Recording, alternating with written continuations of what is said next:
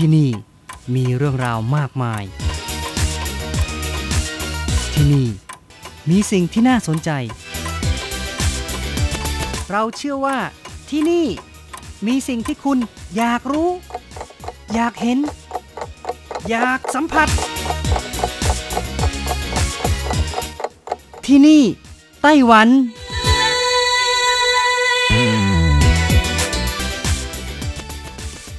วัสดีค่ะ คุณผู้ฟังพบกับรัชรัตน์ยนต์สุวรรณในช่วงเวลาที่นี่ไต้หวัน พร้อมกับเรื่องราวดีๆ ที่นำมาเล่าสู่กันฟังเป็นประจำในวันนี้ก็เช่นกันค่ะ มีเรื่องราวของเกษตรกรรุ่นใหม่ ประสบความสำเร็จในการปลูกบลูเบอรี่ออร์แกนิกมาเล่าสู่กันฟัง อืม ก็ถือว่าเยี่ยมมากเลยนะคะ เพราะว่าบลูเบอรี่เป็นผลไม้ที่ปลูกไม่ง่ายเลยสำหรับพื้นที่ในไต้หวัน และสภาพอากาศในไต้หวันด้วย และที่สำคัญเป็นบูเบอรี่ปลอดสารพิษที่เป็นมิตรกับผู้บริโภคและสิ่งแวดล้อม ทั้งนี้ทั้งนั้นค่ะบูเบอรี่ที่ขายในไต้หวันส่วนใหญ่ก็นำเข้ามาจากต่างประเทศ เนื่องจากมีการปลูกเป็นเชิงพาณิชย์ เพราะฉะนั้นจึงหลีกเลี่ยงไม่ได้ค่ะ ที่จะต้องใช้ยาฆ่าแมลงเป็นส่วนใหญ่ จากสถิติของกรมควบคุมอาหารและยา ในปีนี้ก็มีการตรวจพบบูเบอรี่ที่นำเข้ามาจากต่างประเทศ มีสารตกค้างยาฆ่าแมลงเกินกำหนดถึง 3ล็อตด้วยกัน มาจากประเทศญี่ปุ่นและชิลีค่ะ ดังนั้นใครก็ตามนะคะที่ชอบรับประทานบูเบอรี่ที่นำเข้า เพื่อความปลอดภัยค่ะ ก็ต้องล้างน้ำให้สะอาดก่อนบริโภคทุกครั้ง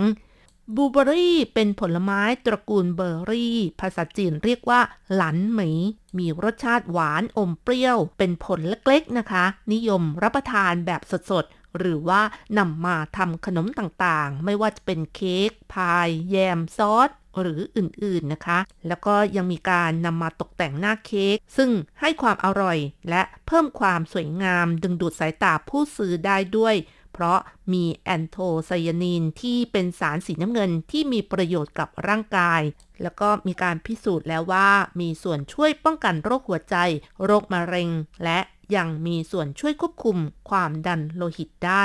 สำหรับในไต้หวันมีเกษตรกรรุ่นใหม่ที่ได้รับรางวัลดีเด่นในปีนี้ชื่อหยางซื่ออี้ ตอนที่เรียนปริญญาโทก็เริ่มมีการปลูกบูเบอรี่แล้ว โดยในปัจจุบันนั้นก็มีการปลูกเพิ่ม มีพื้นที่ 4 แปลงที่สามารถเก็บเกี่ยวผลผลิตได้ และยังได้เช่าที่ดินกำลังอยู่ระหว่างการปลูกเพิ่มอีก 6 แปลง เนื่องจากว่าบูเบอรี่เป็นพืชเศรษฐกิจราคาสูง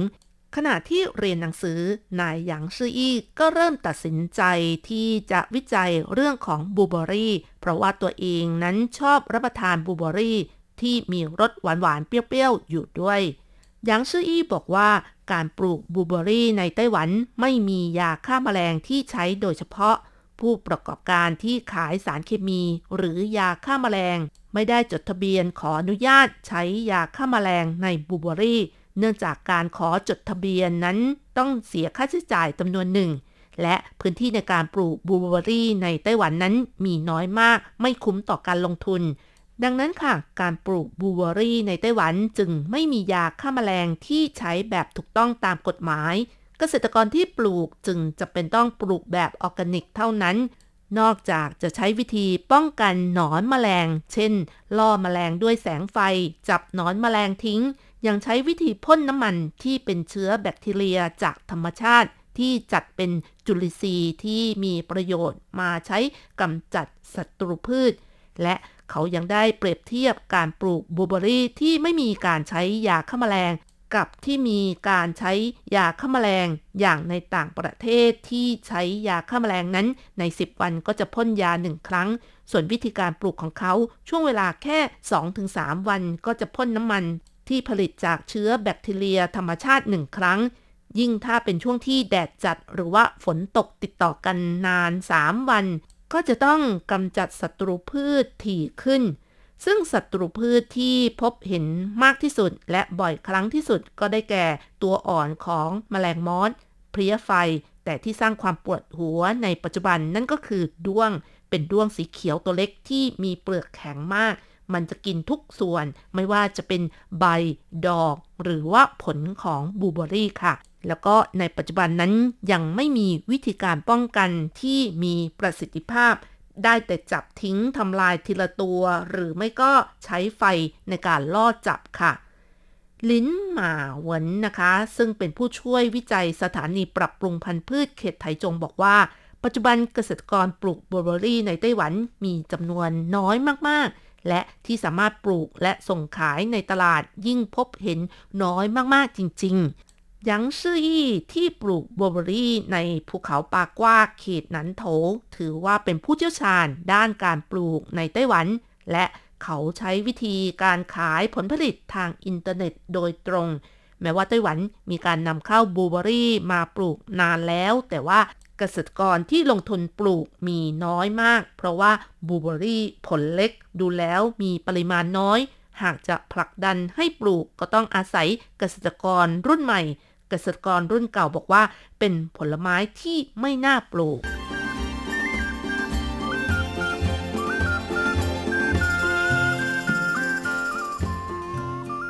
คุณผู้ฟังคะสำหรับ ฤดูกาลของบูเบอรี่ที่ปลูกในไต้หวัน ก็อยู่ระหว่างเดือนเมษายนจนถึงเดือนกรกฎาคม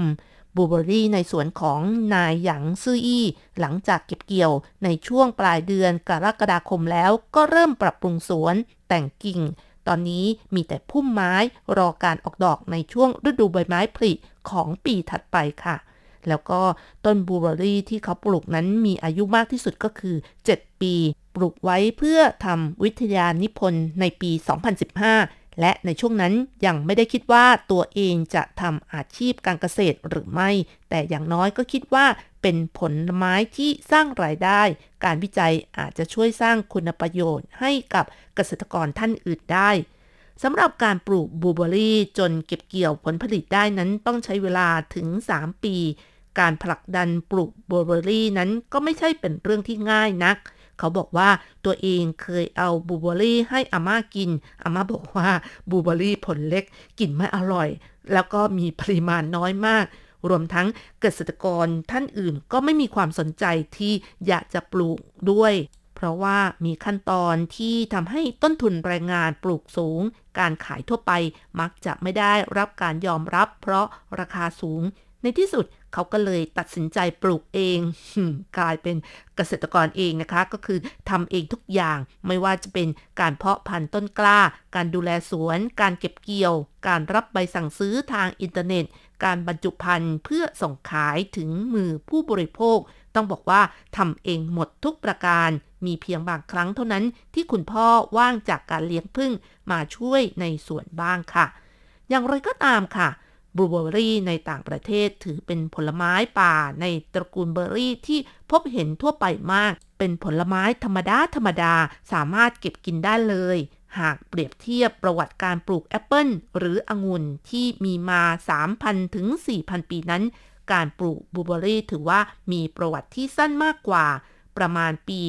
1910 เพิ่งจะเริ่มนำบูเบอรี่ป่ามาปลูกอย่างเป็นทางการ ปัจจุบันผ่านมาเพียงร้อยกว่าปีเท่านั้น แต่ว่าการปรับปรุงพันธุ์และวิธีการปลูกบูเบอรี่เป็นไปอย่างรวดเร็ว ส่วนในไต้หวันนั้น เพิ่งจะเริ่มกันไม่นานนี้ และมีข่าวสารข้อมูลเกี่ยวกับการปลูกนั้น ต้องบอกว่าน้อยมากๆอีกด้วยและบูเบอรี่ก็ไม่ใช่เป็นผลไม้ที่จำเพาะเจาะจงในเขตอบอุ่นเท่านั้น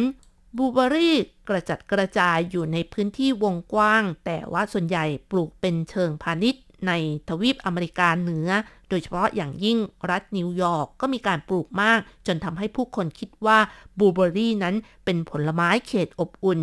แต่หลังปี 1970 และปี 1980 รัฐฟลอริดา รัฐเท็กซัส ก็มีการปลูกบลูเบอรี่ในเชิงพาณิชย์ เป็นสายพันธุ์ที่เหมาะในการปลูกเขตร้อน และบลูเบอรี่ที่ปลูกในไต้หวันปัจจุบันก็เป็นสายพันธุ์นี้ที่มาจากอเมริกาตอนใต้ เหมาะในการปลูกพื้นที่ราบของไต้หวันด้วยบลูเบอรี่เป็นผลไม้ที่ได้รับความนิยมในไต้หวันมาก สถิติการนำเข้าของด่านศุลกากร ปี 2017 ถึงปี 2019 มีการนำเข้า 1,000 ถึง 1,200 ตัน ปี 2020 เพิ่มขึ้นเป็น 1,570 ตัน ปี 2021 เพิ่มขึ้นเป็น 2,035 ตัน กล่าวได้ว่ามีการนำเข้าเพิ่มขึ้นเรื่อยๆ ซึ่งก็เป็นข้อบ่งบอกว่าคนไต้หวันนั้นชอบทานบูเบอรี่มาก เพราะฉะนั้นคุณหยางซื่ออี้บอกว่าตัวเองเลือกปลูกบลูเบอรี่ก็ยังคงมีความหวังอยู่ และการซื้อบลูเบอรี่ในไต้หวันก็ถือว่าไม่ใช่เป็นเรื่องยากด้วย อย่างในซูเปอร์มาร์เก็ตไฮเปอร์มาร์เก็ตก็มีการขายผลสดไม่น้อยเช่นกัน ซึ่งบลูเบอรี่ที่นำเข้าในช่วงหน้าร้อน ส่วนใหญ่ก็มาจากอเมริกา ส่วนในช่วงหน้าหนาวนั้นนำเข้ามาจากชิลี แต่ว่าในส่วนที่นำเข้ามาจากอเมริกาเหนือขายในราคาที่สูงกว่า น้ำหนัก 125 กรัมต่อแพ็คขายในราคา 80 ถึง 120 เหรียญไต้หวัน ส่วนบูเบอรี่ที่นำเข้ามาจากชิลีและเปรูนั้น ถ้าเทียบแล้วมีน้ำหนักเท่ากันก็คือ 125 กรัม ขายแพ็คละ 50 เหรียญไต้หวันเท่านั้น อย่างไรก็ตามค่ะ บูเบอรี่ของหยางซื่ออี้ที่ขายในปีนี้ 1 แพ็คราคา 190 เหรียญไต้หวัน ถือว่าสูงมาก และปริมาณมีไม่พอต่อการขายด้วย บางคนสั่งซื้อแล้วยังไม่ได้สินค้า